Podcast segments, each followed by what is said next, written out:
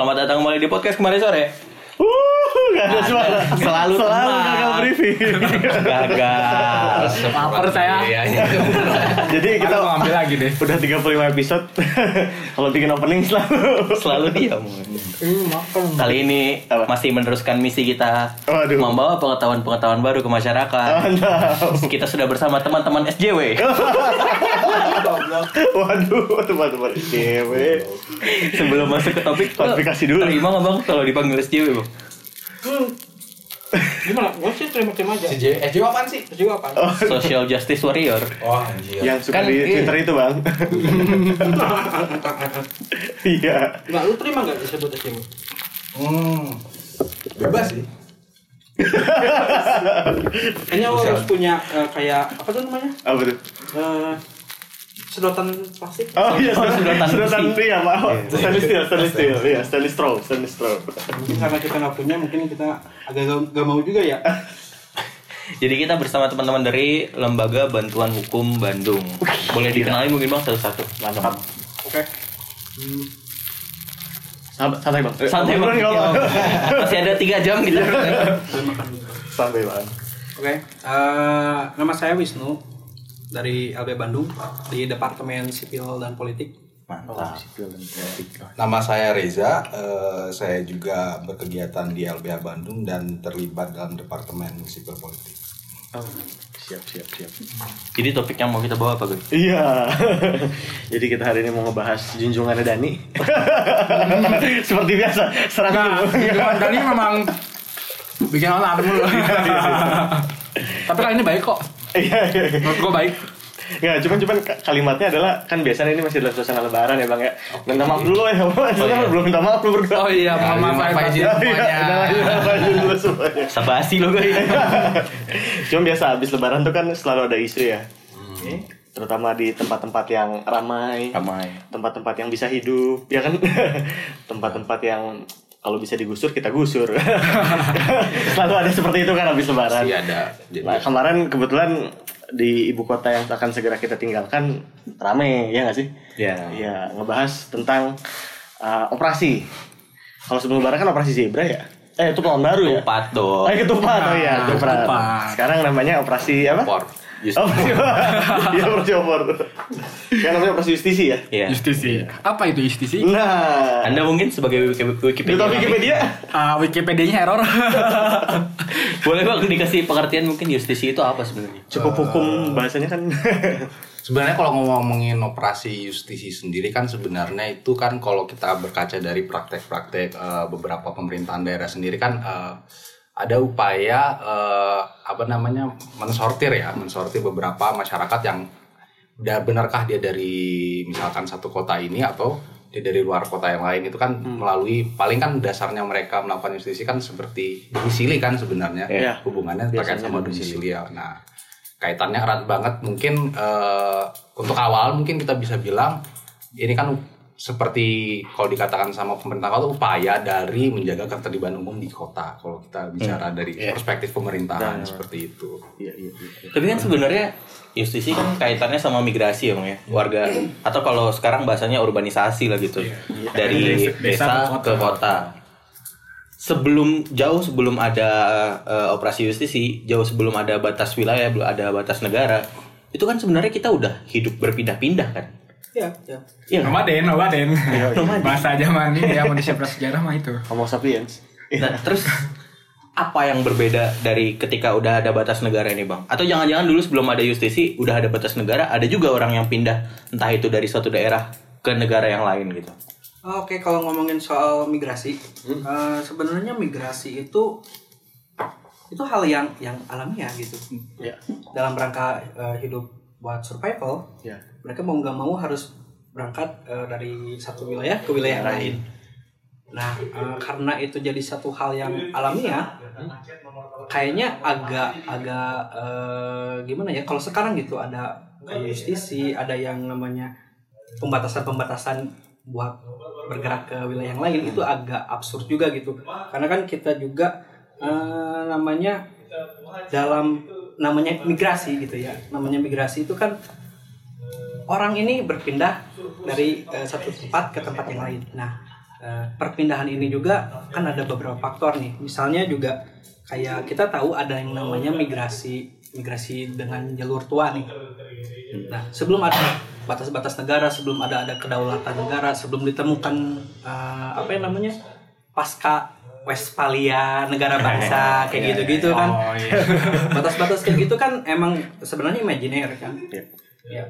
Eh, kita ambil contoh aja satu gitu. Ada jalur migrasi tua. Eh, dulu itu di wilayah NTT kalau nggak salah. Ya, di wilayah NTT. Jalur migrasi tua mereka itu adalah ke eh, apa namanya itu tuh?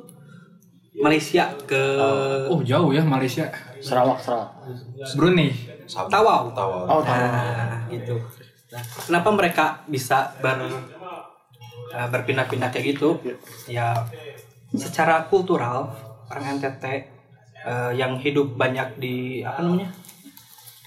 Dengan memata pencaharian sebagai nelayan, eh, mereka mau nggak mau harus harus pergi eh, pergi ke lautan, pergi ke lautan dan eh, akhirnya nyampein juga di eh, yang namanya Tawau. Mereka nggak tahu, mereka nggak tahu kalau itu mereka udah udah melewati batas negara karena dulu emang belum ada batas Nggak negara. sendiri. Dan perpindahan kayak gitu dinilai sebagai hal yang wajar karena mereka datang ke Tawau bikin eh, apa namanya eh, pemukiman untuk menyambung hidup.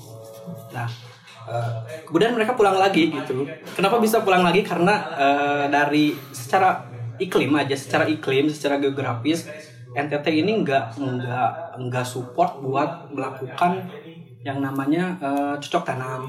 Oh, iya, iya. Ada ada kebutuhan jadi. ada kebutuhan, ada Iya, iya. kebutuhan, ada kebutuhan untuk memenuhi hidup. Ya, ya. Ketika tempat mereka nggak nggak bisa nggak bisa eh, support, otomatis mereka akan pergi ke Pindah. tempat yang lain gitu. Oke, namun di sana eh, itu belum sampai ada batas-batas negara, ada administrasi. Barulah kemudian setelah eh, ada namanya negara, ada namanya NKRI, ada ada namanya eh, Indonesia sama Malaysia. Eh, barulah tercipta itu yang namanya eh, apa namanya perbatasan-perbatasan seperti itu. Jadi perbatasan ini adalah hal yang asing buat buat orang-orang NTT misalnya. Ya, ya. Nah, eh, migrasi ini nggak cuma ada di NTT doang gitu, banyak kok. Misalnya eh, di Jawa, di Jawa mereka punya jalur migrasi tua juga ke eh, ke Jakarta. Jakarta juga belum belum bernama Jakarta kan masih Sunda Kelapa kayak gitu. Ada kebutuhan buat memenuhi hidup memenuhi hidup mereka sehingga mereka harus meninggalkan tempat asal mereka kayak gitu. Tapi kalau ngomongin kalau dulu kan memang kebutuhan hidup dan lain-lain gitu bang, karena mereka bercocok tanam di eh, Tawau tadi mereka ada yang di- dilakuinnya beda gitu. Kalau ngelihat ke Jakarta, kayaknya tidak semua orang passionnya pembantu kan gue. Kenapa harus semuanya ke Jakarta gitu? Emang yang terjadi di daerah asalnya itu apa bang? Ada ada ada masalah apa di desa? Kenapa mereka harus ke Jakarta? Ya, ya, ya. Ah, ini juga terkait justisi ya. Nah, kita sekarang tuh nggak bicara soal legal ilegal, terus mempermasalahin apakah orang ini boleh atau tidak boleh, berguna atau tidak berguna ketika dia di Jakarta. Eh, Perdebatannya selalu di sana gitu. Ah, Iya, perdebatannya Oh, selalu iya, iya, iya, iya. ngelamun aja. Kan ada tambahan punch. Iya, iya. kayak gitu kan. Eh, perdebatannya selalu di sana. Eh, mereka lupa bahwa ada beberapa faktor. Kalau kita eh, lihat faktor-faktor yang mendorong mereka buat bermigrasi itu, kira-kira ada beberapa nih. Eh, kalau kita lihatnya dari segi ekonomi, Hmm. politik, sosial budaya, agama, ya kurang lebih kayak gitu. Nah, buat ekonomi, buat ekonomi aja sendiri gitu. Kenapa mereka pindah ke sana? Kita jarang pernah ngebahas atau ngelihat gitu dikasih kesempatan buat ngelihat bahwa di tempat asalnya mereka ini nggak punya kesempatan buat bekerja.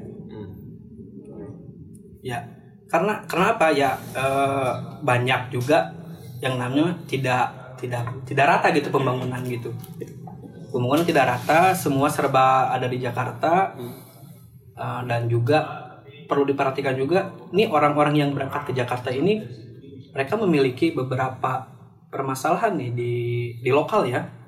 Misalnya kayak perampasan lahan. Perampasan ruang hidup.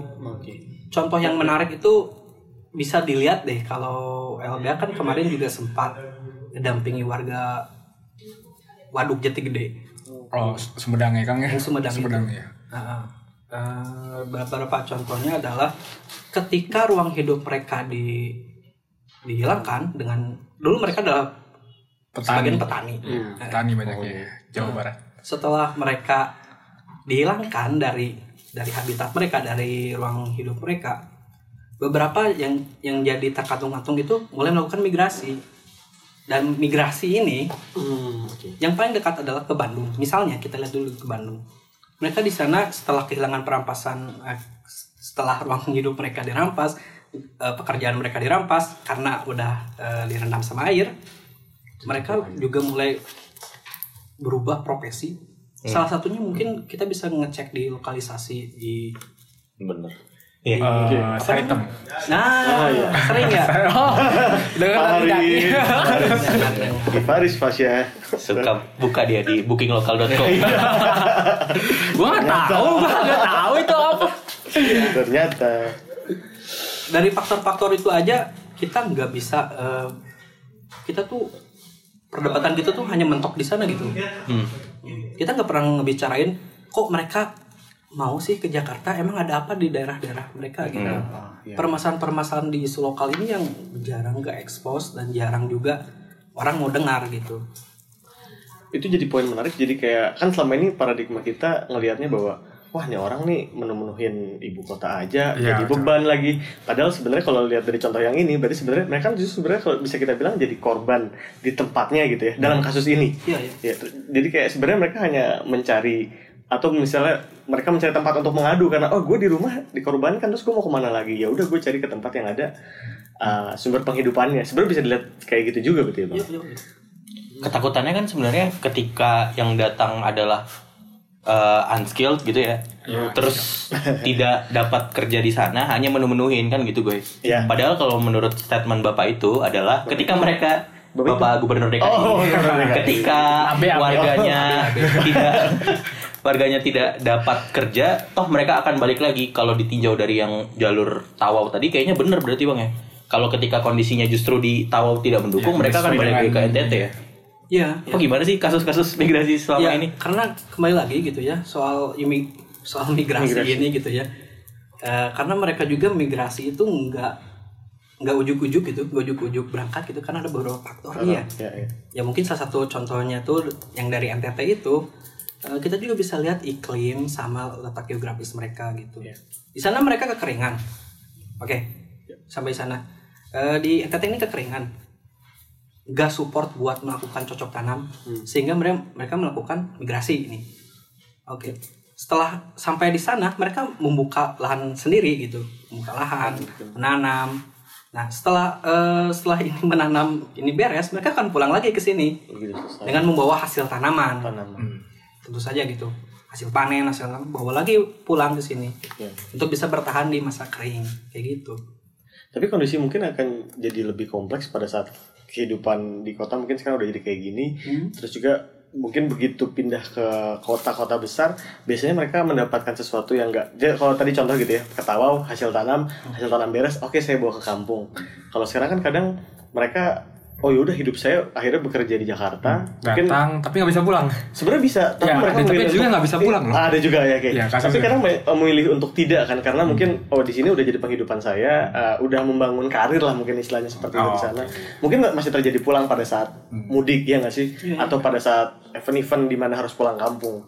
Tapi kalau kita lihat juga karena yang terjadi uh, dia kan jadi role model nih ya. Wah, ternyata kalau kalau pergi ke sana Iya. di sana tuh jadi sukses dan Ibu bisa kota iya, ngebawa masih pen- apa ya?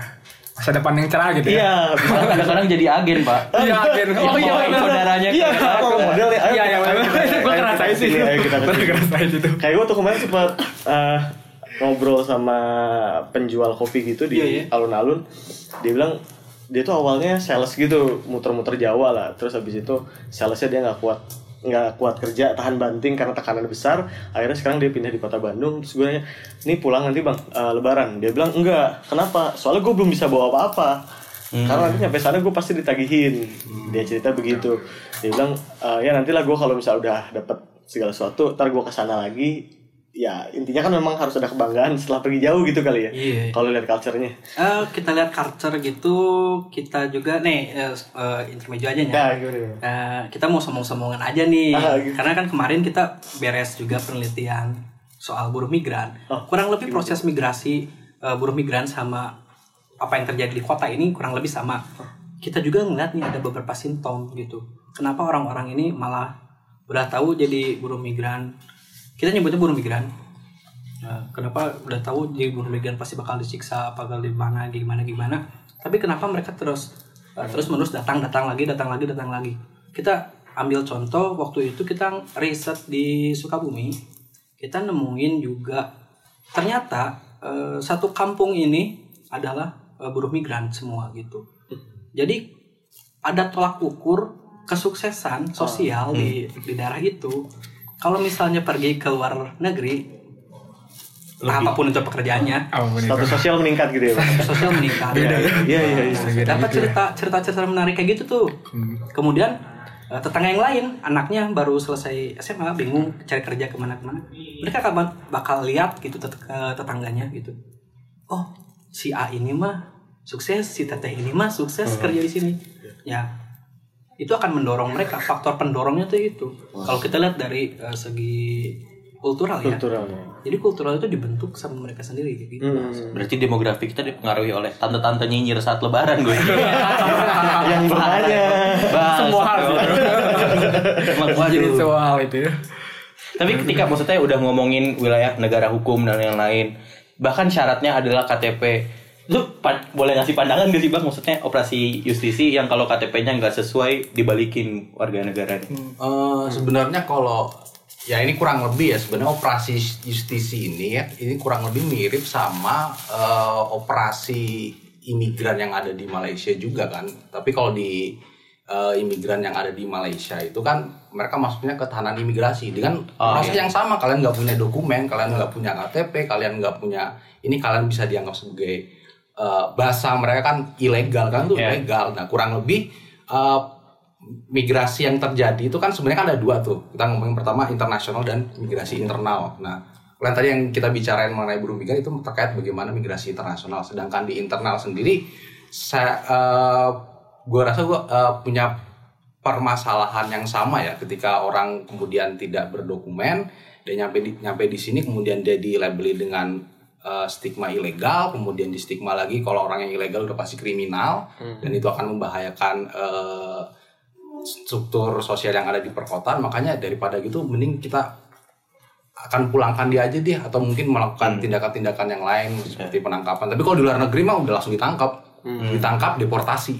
Itu udah Oh, pasti. Sekeras itu ya. sekeras itu. Dan kemungkinan eh, prototipenya kan hampir mirip juga kan kalau kita lihat tuh sama juga ini masalah dokumen orang nggak punya dokumen. Eh, di satu sisi kan yang tadi itu udah dibilang sama si Wisnu memang kan ada beberapa beberapa faktor-faktor di daerah tempat tinggalnya. Nah faktor-faktor ini pun tidak diselesaikan oleh dari pemerintah di lokalnya sendiri gitu. Artinya memang eh, kompleks ya ngomongin misalnya tadi ada faktor ekonomi kemudian faktor eh, politik juga ada terus kemudian faktor yang ekonomi politik agama. Kalau agama tuh kelihatan banget tuh kalau buruh migran pengen ke timur tengah dia pengen naik haji. Oh, biar, ya. Oh, Ya, iya, iya. karena itu Oh, jadi jadi faktor yang mendukung mereka untuk eh, bermigrasi. Dan mungkin eh, Coba. itu tadi yang kenapa dibilang eh, migrasi itu sebagai hal yang natural sendiri. Kalau kita lihat bahwa memang pada dasarnya manusia itu berhak untuk eh, meningkatkan kesejahteraan hidupnya. Dia berhak untuk eh, mendapatkan pekerjaan yang diinginkan dan dia berhak untuk bergerak sesuai dengan apa yang diinginkannya. Dan itu diatur di undang-undang kan ya? itu diatur di undang-undang. Kalau kita baca teman-teman Pasal bisa- berapa tuh bang tepatnya? kalau baca teman-teman bisa ngelihat kita sudah ratifikasi Covenant Sipil Politik ICCPR itu tuh kita udah ratifikasi khususnya pada pasal pasal 12 pasal 12 memang udah mengatur bahwa setiap warga negara memiliki hak untuk bergerak bertempat tinggal di apa di tempat yang dia mau demi memajukan eh, kesejahteraannya dia. Itu kan sebenarnya rumpun hak yang kemudian diadopsi ke konstitusi kita khususnya di Undang-Undang Dasar 45 pasal 28 itu. Itu udah jelas mengatur bahwa eh, warga negara berhak berhak ya. Ini kita ngomongin hak bukan ngomongin eh, kewajiban atau apa tapi kita ngomong hak tapi hak itu kan istilahnya basic eh, dari manusia itu sendiri yang tidak boleh dikurangin gitu Iya benar. Tadi pas uh, Kang Wisnu kan sempat bahas tentang adanya kesempatan kerja ya Kang ya. Iya. Nah yang saya baca memang uh, hari ini uh, sebetulnya dari pemerintah pusat itu kan sedang gembar-gembar itu kan dana desa ya Dana Kang ya. desa. Tapi tadi saya sempat baca uh, tadi benar juga yang terkait di Sukabumi atau di daerah Jawa Barat khususnya memang banyak buruh migran gitu. Dan ternyata setelah dana desa turun dijalankan selama kurang lebih satu periode ini masih banyak tuh ternyata buruh migran. Karena mungkin eh, apa tadi ya status sosial juga sangat eh, berpengaruh. Tapi saya pengen bahasnya tentang masalah kesempatan kerja di kita kan bicara kalau urbanisasi desa dan kota. Iya. dan kita kan di sini pengen coba nyorotnya adalah bukan salah kota gitu ya bukan salah apa maksudnya eh, pendorong itu bukan hanya dari kotanya ya tapi memang kondisi di desanya. Nah sebenarnya kalau kesempatan kerja di desa itu eh, yang kebetulan kan teman-teman LBN kan udah pernah meneliti. Seperti apa sih eh, kondisinya yang sekarang gitu? Mungkin bisa kasih contoh di daerah mana seperti apa? Ya, kesempatan kerja ini agak tricky juga ya. apa gitu Tricky. Pertama, mau kerja juga bingung ya. Tricky pertama karena ya? jika alasannya kayak gitu, Iya. uh, oke, Uh, pemerintah pusat pasti kan uh, bakal ngomong ya udah nih, gue kasih nih uh, investasi di desa, relokasi di desa. Sekarang yang lagi umum, yang lagi kenceng-kencengnya isu ini adalah isu relokasi pabrik, misalnya Ya. perpindahan pabrik dari Cikarang ke daerah-daerah desa oh iya bisa aja dalam rangka ngomonginnya dalam rangka uh, buat kesempatan kerja lah kayak gitu. Cuman perlu digarisbawahi juga kalau kesempatan kerja ini juga harus mempertimbangkan uh, kedaulatan lokalnya gitu. Kan maksud bukan kedaulatan lokal. Maksudnya supremasi warga lokalnya ya? Iya, supremasi iya, iya, iya. keren banget ya. supremasi. Supremasi. Maksudnya lihat juga. Supremasi. ya izin lah maksudnya gitu warga Maksudnya kayak gini nih soal izin bukan soal izin atau gimana ya. Eh, kita lihat di beberapa desa misalnya kayak di Majalengka ada pembangunan yang namanya bandara kerja Hmm, kerja gitu gitu gitu. atas nama kesempatan kerja. ada sama seperti itu Kita tinjau lagi kembali apakah kemudian ini tuh airport ini sebenarnya penting penting penting penting gak sih gitu buat masyarakat lokal gitu? Maksudnya? Kenyataan hari ini ternyata sepi loh bang. Oh, sepi iya. banget. Iya. oh, gimana? ini ini fakta nyata Oh iya. dan Sepertinya kita baru tahu. Ya, sudah diperingatkan gak apa karena saya dulu pernah protes Berarti emang kasus-kasus yang gitu. terjadi yang dipindahkan ke desa itu justru bukan hal-hal yang bisa menyerap tenaga kerja dari desa ya? Eh, jadi eh, beberapa khusus khususnya kayak kasus-kasus yang kita tangani so nggak hanya bandara juga kita juga menangani kasus PLTU kalau teman-teman dengar di Indramayu sama Cirebon ya, ya ada dua itu kan sebenarnya eh, tawaran yang di dilakukan eh, nasional pada itu adalah ya dengan adanya PLTU ya tadi dibilang kita menciptakan lapangan pekerjaan. Tapi kondisi yang terjadi di lingkungan pertama adalah eh, terjadi pencemaran, pencemaran secara udara. Kemudian kedua, yang tadi ruang eh, ruang Hidup, ya. hidupnya sawahnya yang diganti jadi sebuah PLTU yang kemudian PLTU juga itu kemudian berdampak pada lingkungan sekitar juga. Sawah ataupun kesehatan dari orang-orang. Dan problem masalah ketenaga kerjaan yang tadi kan? Menarik juga untuk mengikut faktor eh, sebenarnya ngomongin faktor kemampuan warga yang tadi lu bilang kan? Lu bilang kan gimana mereka yang dari masyarakat agraris terus gini. Pada intinya mereka tidak bekerja di situ. Kalaupun bekerja di situ dalam sektor-sektor pekerja kasar bikin bangunannya atau bikin apanya dan yang lebih konyol lagi PLTU di situ listrik masih bayar gitu loh Untuk daerah sekitar dan kan itu kan kepentingan umum kan Iya, tapi iya, daerah de- desa aja masih bayar Masih bayar. listriknya gitu loh Iya, iya. sudah terdampak harus bayar Harus bayar. hidup minus mulu kayaknya itu Sedih ya. itu trik trikinya gitu. Cuman ada juga permasalahan lain misalnya kita lihat kultural masyarakat di Jawa Barat emang emang jelas banget gitu patriarki banget gitu ya. Kita lihat di sana juga ada yang namanya uh, pemiskinan gender, feminisasi kemiskinan kayak gitu-gitu. Uh, mereka berasal dari dari kultural patriarkinya ada pemisahan kerja nih antara perempuan sama laki-laki sesuai gender mereka gitu. Misalnya kalau di Sukabumi sendiri gitu, eh, wanita perempuan ini disiapkan untuk kerja-kerja domestik. Oke. Nah, eh, perempuan gitu eh, melahirkan memasak Iya. dan eh, berdandan gitu kan. Kan memang udah kultur yang sahabat. Yang Iya. laki-laki kemudian dia harus eh, menjadi kepala keluarga. Dia harus berpendidikan yang lebih tinggi. Nah hal itu juga yang akan mempengaruhi nanti lapangan pekerjaan mereka nantinya. Maksudnya kayak gini, ketika orang-orang ini, misalnya perempuan-perempuan ini yang bekerja sebagai domestik, nah ini kasus eh, soal buruh migran ya, Iya. kebanyakan dari mereka juga ketika bekerja di luar negeri akan melakukan pekerjaan yang sama, karena lapangan pekerjaan mereka udah tergen Oh, tergenre gitu gitu, tadi. Oh. Hmm. Iya iya iya. itu problem yang lain gitu. Jadi itu itu secara nggak langsung nggak secara langsung nggak lah, mempengaruhi skillnya juga dan juga ya bener-bener cukup terstruktur gitu ya. kalau di NTT kalau di NTT udah jelas eh, perempuan kamu nggak usah sekolah tinggi tinggi orang kamu toh bakal ngurusin anak terus yang laki-laki ya kamu harus kerja tuh kerja lebih ini dong lebih bagus pendidikan harus lebih bagus. Kamu kan kepala keluarga. Dan itu yang kemudian eh, membuat akses terhadap pendidikan ataupun pekerjaan itu sangat berdampak kepada eh, yang tadi tuh apa nih kemiskinan secara gender. Bagaimana gender ini mempengaruhi kemiskinan yang terjadi di berbagai daerah belum lagi kita ngomong apa namanya cap calling dan segala macam Wah, Seperti a whole different topic gitu ya. kita bisa main ke sini berapa kali berarti mantap. Banyak nih konten nih. iya. Konten nanti. Kita kayakan konten. Balik lagi ke yang tadi Bang berarti.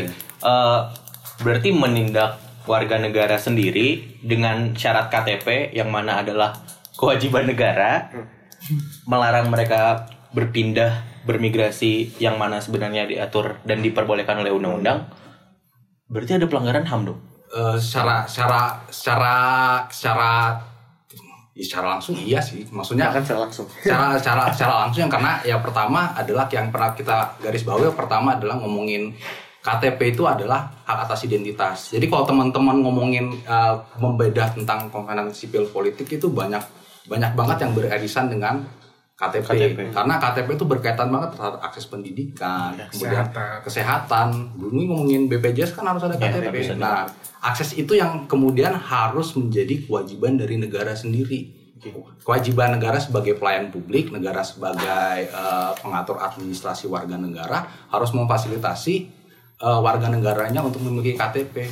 Bahkan kalau di konvensi anak tuh anak yang ya anak yang anak tuh udah harus wajib dikasih walaupun walaupun ada tidak ketidakmampuan untuk mengurusin negara harus datang di situ Ah. untuk melakukan Iya. pencatatan karena yang tadi berkaitan dengan hak-hak yang lainnya. Jadi eh, terkait eh, pembatasan terhadap hak asasi manusia itu dapat diperbolehkan oleh undang-undang asalkan meng- eh, itu terkait dengan prinsip yang kita kenal namanya sirakusa bahwa memang itu bertentangan dengan kesehatan moral eh, terus kemudian ketertiban umum dan eh, mengganggu hak lain, mengganggu hak-hak orang lain. Sebenarnya memang eh, dasar pembatasan atau mungkin bisa masuk ke migrasi juga ada pembatasan misalkan orang mau datang sana emang niatnya memang melanggar hak orang lain dia langsung okupasi tempat oke itu itu jadi ada pembatasan gitu cuma yang paling sering dipergunakan oleh pemerintah ini ini kan ngomongin masalah ini masalah kete- ketertiban umum yang sebenarnya kita di LBH sendiri juga pernah mencoba untuk melakukan kajian itu bersama para dosen bahwa sebenarnya pemerintah sendiri itu tidak punya tolak ukur atau indika- indikator sebagaimana ketertiban umum itu diukur. Jadi jadi kita jadi pemerintah kemudian punya tolak ukur sendiri yang bisa karet bisa se sekenanya aja dia mau melakukan oh ini udah menawarkan ketertiban umum indikatornya pakai kapan aja. bisa KP kapan aja padahal kalau kita bicara ngomongin eh, ketertiban umum itu kita mengenal dengan asas necesitas itu artinya asas yang apakah se- betul perbuatan yang dilakukan itu sesuai dengan kebutuhan yang harus dilakukan gitu. Misalkan kalau berkaca pada kejadian 21 22 Mei kemarin memang harus ada upaya pengamanan. Ya karena memang aksi massanya besar oke melakukan pengamanan it's okay no problem. Tapi yang tadi indikatornya nggak ada eh, terus kemudian ada apa namanya itu namanya tindakan non prosedural yang kemudian dapat dilakukan karena memang tidak ada eh, standar standar ukurannya sehingga yang tadi misalnya KTP, bagaimana lu bisa menentukan orang yang nggak bawa KTP itu kriminal apa enggak gitu? Bagaimana lu bisa menentukan se- sebuah KTP itu, wah ini orang jahat kayak gitu? Hanya kan berdasar KTP, nah itu ketertiban umum ini yang dipakai oleh banyak eh, aspek di pemerintahan yang ah, pada akhirnya karena tidak ada indikator ya mereka bisa sewenang-wenangnya yang tadi yang Kalau di Amerika itu justru dieksplor ya. Setahun ini, Hmm. eh 2016 ke 2018 perbandingannya itu jumlah imigrannya naik 100 eh hampir 200 persen, tapi jumlah kasusnya turun persentase yang dilakukan oleh imigran. Nah yang dilakukan oleh Donald Trump adalah dia mengeluarkan eh, si orang-orang yang tidak terkena bukan kriminal bahasanya itu naik 42 persen dibanding Obama tahun 2016. Alasannya adalah ini potensi nih, potensi kekacauan. Kalau dilihat dari ini serem ya jadi. ya. Serem. Itu tadi indikator ketertiban umum aja di kita kita nggak punya indikator itu. Yang memang itu fatal fatal. Kenapa? Karena tadi yang gue bilang basicnya bisa dikurangi dan dibatasi. Atas yang tadi gue sepakat kalau misalkan yang bermigrasi itu punya membawa eh, apa namanya penyakit seperti penyakit dalam arti bukan penyakit sosial tapi benar kayak misalkan yang menular ya kayak virus seperti SARS itu oke. Tapi kan treatmentnya yang tadi gue bilang ya pemul- pem- penyembuhan gitu yang tadi bukan kembali lagi dipulangin yang tadi yang tadi tadi kalau ngomongin ketertiban umum dia nggak tertib secara administrasi ya beresin administrasinya Terus ya selama ini karena justisi itu dari 2012 ya kalau nggak salah. 2012. Oh iya. Pak Jokowi pertama Ya dia udah. di Jakarta. Jokowi. Tenang tenang. Tenang dong. Kenapa anda kaget? Dari 2012 kalau nggak salah justisi 2012. pertama sampai bahkan eh, Depok dan Bekasi ikutan.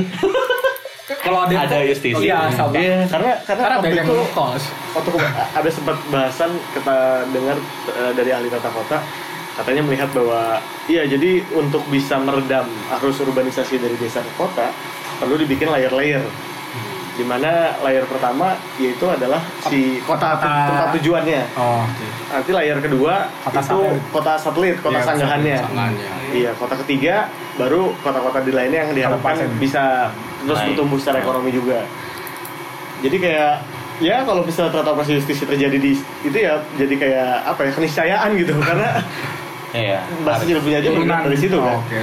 ya kan sebelum ngomongin ngomongin mana KTP lu pemerintah harus ngomongin juga dong gimana KTP gua bisa cepat Iya. selesai Iya, gitu loh. harusnya Misalkan, begitu, iya. kan ada problem-problem dalam pelayanan publik juga tuh misalkan kalau gue pribadi aja gua aja pindah ke sini ngurusin KTP aja tuh nunggu sampai sekitar enam bulanan gitu Iya. itu ukuran urban kota loh Iya. itu belum kita lagi ngomongin terkait pelayanan publik yang ada di desa terkait pelayanan administrasi itu yang sebenarnya perlu digarisbawahi apakah benar orang yang datang ke sini nggak punya KTP itu memang utuh karena memang mereka tidak mau ngurus atau memang ada problem misalkan sosialisasi informasi yang tidak sampai ke Hmm. wilayah-wilayah lokal atau mungkin kalau KTP kan banyak ya kayak suap Iya.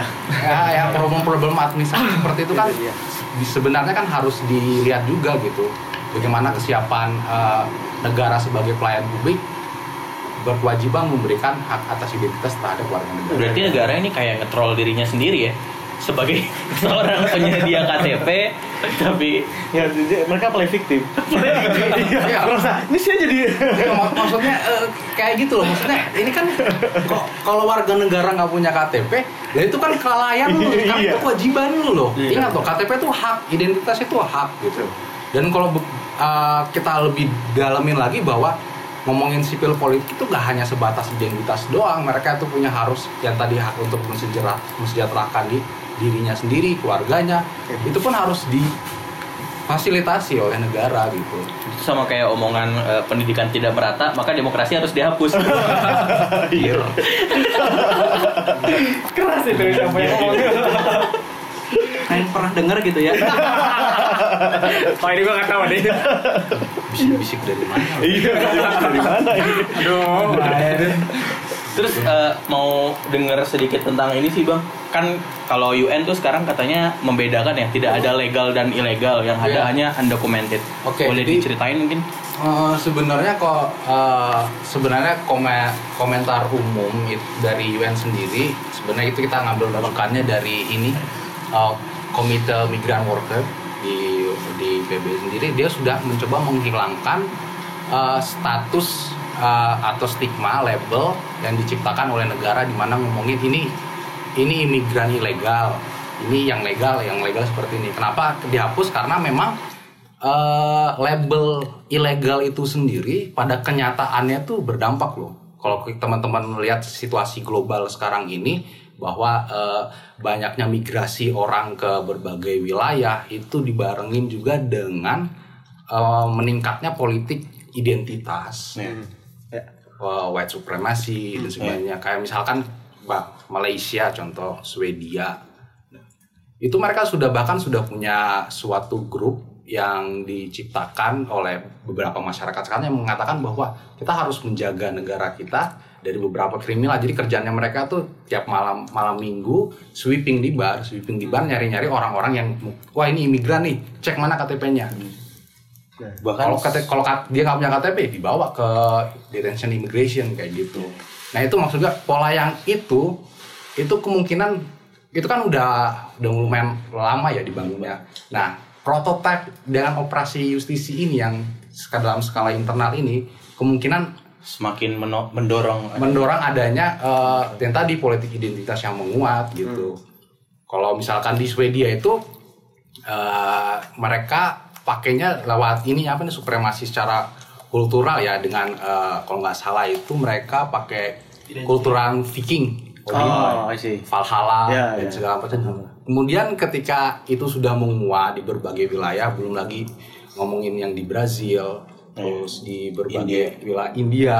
Nah, terus kemudian itu menguat.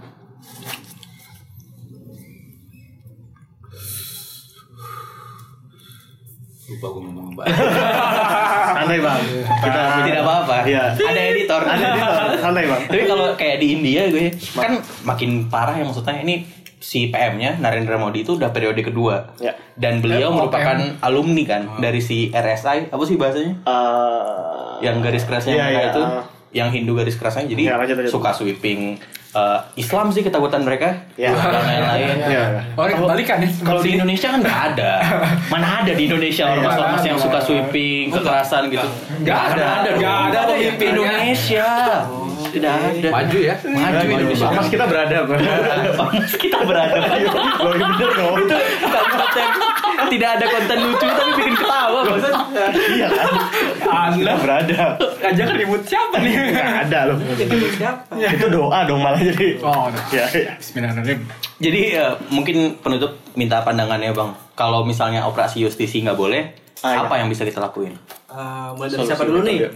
Bebas yang mau aja ya. duluan ya Atau mungkin ya, bang sorry bang, sebelum masuk ke situ nambahin karena pada akhirnya kan eh, kalau lihat realitanya eh, kondisi atau kesanggup ketahanan kota tuh kan beda-beda dan setiap kota punya ketahanan masing-masing. Jadi menjadi realita bahwa kalaupun orang benar-benar masuk terus ke dalam tanpa ada solusi yang baik, yang ada bakal jadi kotanya itu sendiri yang jadi problem kan. Iya, benar. Kayak kayak kayak tadi sempat dibahas sebenarnya setiap arus urbanisasi masuk ke kota tuh harusnya bisa meningkatkan 3 sampai 4% perekonomian di kota. Tapi pada praktiknya ternyata di Indonesia hanya sampai 1%. Nah, berarti kan itu jadi kondisi realitanya tuh. Ya, menyambung yang tadi kira-kira Ya, eh, problem yang harus diselesaikan itu bukan bagaimana seharusnya kota bisa bertahan dengan kapasitasnya masing-masing gitu ya.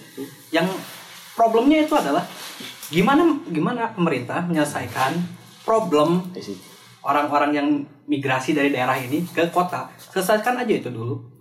Kayaknya. otomatis nanti akan ini sendiri ya. Baru- Iya, harus. Karena kan kita percaya bahwa migrasi ini adalah hal yang alamiah. Iya. Mereka migrasi karena ada kondisi-kondisi tertentu di lokal yang gak support buat menopang kehidupannya. Kalau misalnya kita selesaikan dulu nih problem-problem di lokal, misalnya kayak perampasan lahan. Eh, ya, perampasan lahan, eh, apalagi itu banyak banget itu eh, program-program infrastruktur yang yang sekarang harus eh, mewajibkan mereka kehilangan alat produksinya gitu di Ya. daerah-daerah. Kalau itu mereka nggak bisa menyelesaikan itu, eh, saya kira nggak kita nggak harus ngomong soal seberapa kuat nih kota bisa bertahan atau Ya. kayak gitu mungkin. Jadi ketahanan kota itu sebenarnya adalah uh, implikasi dari ketidakmampuan, Ketidakmampuan desa. nega- uh, negara atau dalam hal ini pemerintah dalam Makanya soal Pemerintah daerah ya. soal Iya, iya. solusi dan seperti itu, hmm, hemat kami tuh kayaknya harus selesaikan dulu problem di lokal, kayak gitu. Pemdanya berarti dikuatin dulu ya masing-masing apa pun itu ngurus gitu. ya. Jadi memang pende- pendekatannya kan karena migrasi kan namanya migrasi kan lintas kan. Ya. Lintas artinya memang eh, di- migrasi akan berdampak pada di, di, di negeri, eh, tempat tujuan dan daerah asalnya itu yang tadi.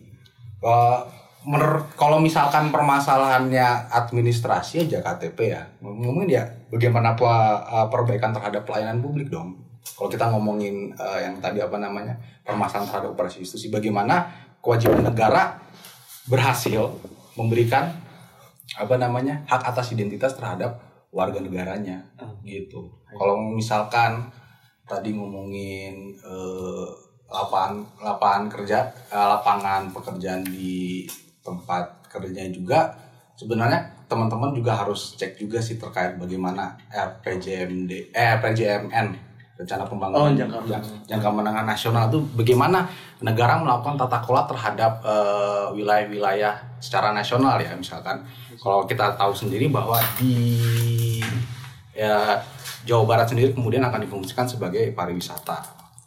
Oke. Ya, pariwisata kemudian daerah Papua akan dijadikan sebagai lumbung pangan yang di mana kemudian uh, dari dari rencana programnya saja itu kita melihat ada beberapa permasalahan. Misalkan tidak ada terhadap kultural. Misalkan gini yang dijadiin di Papua adalah lumbung sawah. Lumbung sawah dan berbagai uh, pangan pangan pangan yang sebenarnya tidak sesuai dengan kultur mereka. Jadi Kultur mereka bukan bertani. bukan Iya. bertani. Kul jadi sagunya dihabisin diganti Tanam. sama sawah Sawah, gitu sawah, iya. sebagai penopang ketahanan pangan nasional. Hmm, iya. Padahal kan kalau kita lihat kultur di berbagai wilayah kan beda-beda. Jawa Barat dengan masyarakat petaninya, mungkin di Papua dengan berburu meramu kan masih mengandalkan hutan. Seperti itu kan ada pola apa namanya? pola pengelolaan yang sebenarnya tidak tepat karena tidak sesuai dengan kultur yang ada di masyarakat. Masyarakat. Seperti itu. Salah yang bikin RPJMN ya. Jangan-jangan bukan orang Indonesia. ini, ini, ini, ini, ini harus ramah investasi dong. Waduh, waduh, waduh. bagaimana bagaimana ramah bagaimana ramah investasi Udah ya, boleh diceritain aja mungkin ya. Terakhir abang-abang Siap. kesibukannya sekarang apa? Wah, Iya. udah kayak konten YouTube. Iya. kesibukannya sekarang apa? Betul. Jadi apa nih bang yang seru sekarang dekat-dekat ini dari LBH Bandung? Atau mungkin ide buat konten kami selanjutnya. sebenarnya banyak ya maksudnya kan dari dari berbagai isu yang tadi kan sebenarnya tuh banyak angle tuh yang sebenarnya di pihak kita tadi belum juga ngomongin terkait yang seperti relokasi industri di mana Iya. pabrik pindah terus kemudian orang yang bekerja di sini ada dua pilihan mau tinggal atau ikut pabrik kenapa pabrik pindah itu kaitannya terkait dengan bagaimana kebijakan upah murah ah. Oh, iya. karena tadi kan salah satu program negara kita adalah invest terhadap investasi adalah upah murah. Iya, iya. Karena dan upah murah itu menjadi faktor bagaimana pabrik bisa beroperasi. Itu kan jadi problem juga. Yang ditinggalkan bingung gak benar naon. Terus yang di sana juga kok tiba-tiba sawah gue jadi gini. Bisa nggak masuk pabrik terus pas ngeliat pendidikannya nggak masuk nggak memenuhi. nggak kualifikat ya udah. Tadi yang diincar dari pabrik adalah itu tadi politik upah murahnya itu. Politik mau murah. Iya. Banyak sih sebenarnya yang sebenarnya mau diambil angle-nya gitu. Banyak nih konten nih kayaknya. Wah, Sering-sering aja kayak gini. Kalau kan tadi kan ngomongin faktor ekonomi tuh, Iya. belum lagi kita ngomongin yang faktor misalkan kebebasan beragama dan berkeyakinan gitu. Kalau teman-teman pernah lihat tiga faktor di Kalimantan gitu, yang benar-benar orang diusir dari ruang hidupnya gitu. Iya. Mereka bertani di sana, tiba-tiba uh, terjadi pengerusakan dan pengusuran atas dasar dari kamu itu sesat, agama kamu sesat yang pada akhirnya itu menciptakan migrasi. Hmm. Karena itu banyak banyak faktor yang beririsan, tapi poin kita tetap state bahwa orang punya hak untuk eh, mensejahterakan kehidupannya dia dan itu memang ha- harus difasilitasi. Jadi banyak lah. siap, siap. Oke, kita akan ada part 2 lagi. Boleh mungkin bang kalau mau, iya ada mungkin yang mau ditambahin? Gitu. Wah, kalau saya sih namanya kayak gini ya. Nah, Kita percaya kalau nggak ada tuh manusia yang ilegal. Wah, Hmm. ya. Ya gitu aja sih. Iya, Tidak ada ilegal. boleh tuh bikin pernyataan-pernyataan. Iya, iya. Legal ilegal. Ntar kalau udah habis bilang ilegal, tiba-tiba bikin camp gitu kan, tiba-tiba orang disortir nggak boleh masuk Iya. ke sini, bikin tembok segede. Iya. yang sebenarnya Tembok Cina bang. Bukan. Bukan. Legal. ya itu tadi karena ya sebenarnya yang tadi yang perlu harus di kita Indonesia sekarang kan sangat rentan terhadap eh, isu enggak Indonesia di, di luar dunia juga terkait isu rasisme itu sebenarnya. Iya. Dan sebenarnya hal-hal pemantik kecil-kecil yang kayak gini yang bakal menciptakan segregasi sosial lebih banyak lagi. Iya. Eh, tidak bisa menyelesaikan masalah di tingkat lokal akan membawa konsekuensi di tingkat internasional Ya, dan tren itu udah terjadi itu Ya. sekarang lagi tren nih Eh, kita lihat aja di Amerika di mana di mana di mana itu semuanya tren global kayak gini Ya. mungkin jadi eh, ketidakmampuan buat menyelesaikan masalah lokal itu juga mungkin udah lagi lagi ngetren juga kan? Iya, iya. Dan dampaknya tapi global ya. Iya. Tapi gue ada pertanyaan nih. Aduh, waduh. Tanya. Berani berani kita bikin pertanyaan. Kita gitu? takut langsung. Balik nanya Dan gue mau nanya, lu mau nggak kerja di Inggris dibayar 15 juta per bulan? 12 juta Indonesia do I- IDR. IDR. di UMR, oh, MR lu di sini berapa sih? Iya. Lo nggak pernah ngeliat lu, lu dia nggak pernah ngeliat ini gue tweet-tweet tentang gaji. Oh, udah lagi tahu ya. Oh, Ada, iya. ada yang Uh, begini. sensi aing. Untuk survive di Jakarta itu 20 30 bang. Oke, kita tarik. Naikin lagi 50 juta. 50 juta, tapi kerja di Inggris mau nggak? mau nggak lu gue? Waduh. Mau nggak? Nggak nggak ada definisi kerjanya apa ya? Kerjanya ya kira-kira mungkin eh, lu tinggal da- ke restoran, tapi di sana lu bisa jalan-jalan juga ke Inggris, coy. Mau nggak? Nikmatnya cuma setahun itu. lu suka MU kan Manchester. Lu mau ke Manchester? Langsung ya. Lu mau nggak ke Manchester? Aduh. Lo 50 juta jadi ball boy mau nggak? Jadi mau gue. untuk MU Kalau gue enggak sih bang. oh, Kenapa ya? Kenapa? Liverpool ya Ini ngetrol doang ya. Ka- Kalau gue nggak, soalnya eh, ya gue ada di hidup gue ada tujuan lain. Jadi Hmm. Bu- bukan itu tujuan gue. lu Enggak sih. Enggak. Maksudnya enggak. Lu Enggak, aku juga sama sih kayak Agoy. Jadi kalau kerja enggak, kalau misalnya untuk kesempatan beasiswa belajar diambil pasti. diambil kan. Nah, itu itu sebenarnya potret yang terjadi di berbagai daerah. Apalagi kalian teman-teman bayangin orang yang tidak punya eh, syarat, syarat pendidikan yang cukup untuk masuk ke pabrik. Tiba-tiba orang datang itu mau nggak kerja di Malaysia dengan bayar 30 juta. Bisa jalan-jalan kamu. Ya, Tuh lihat tetangga sebelah tuh rumahnya gede itu Udah. gara-gara ikut saya juga. Kebayang kan? Pasti. Nah, itu ya terjadi akhirnya migrasi itu terjadi karena ya kalau kita lihat juga sebenarnya kalau kita ke Indramayu juga pola konsumtif yang dibangun juga sih tinggi sih. Oh. Kita tahu kan bahwa sebenarnya eh, apa namanya bagaimana hiburan beberapa masyarakat aksesnya cuma bisa ke televisi dan teman-teman tahu lah bagaimana kondisi televisi Indonesia lah, Iya. seperti itu maksudnya Hmm, canggih sekali.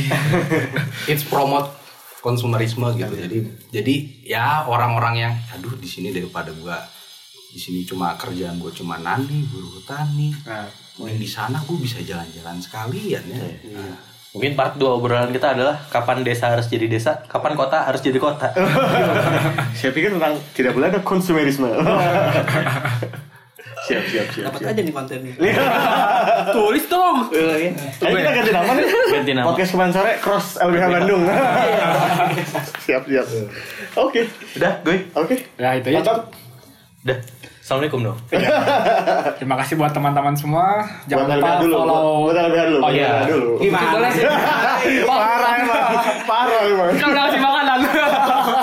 Parah emang. Silakan bantu LBH dulu medsosnya apa mungkin. Kalau mau lebih tahu tentang LBH, Ya. Ya.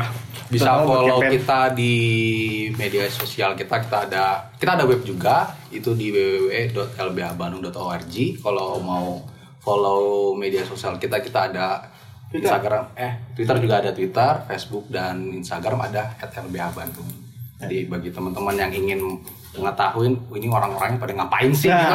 itu dia. Gitu. Jadi ini pertanyaannya. Gitu. Siapa tahu ada yang mau magang ya bang ya. Siapa tahu Eh, ada yang magang. magang. Kan kalau mau magang juga nggak apa-apa sih. Oh, iya, siap, Kebetulan di atas masih berantakan. tuh. ujung-ujungnya buruh. buruh kasar, buruh kasar. Saya dengar di LBH Bandung ramah investasi. siapa tahu. Iya. mau Ya, pokoknya jangan kan. lupa, ya. Iya, siapa tahu. Follow juga Instagram kita kalau kataku dan Twitter di kalau underscore kataku. Sampai jumpa di minggu depan. Wassalamualaikum warahmatullahi wabarakatuh. Oke, waduh, mantap abang-abang. bang, sebentar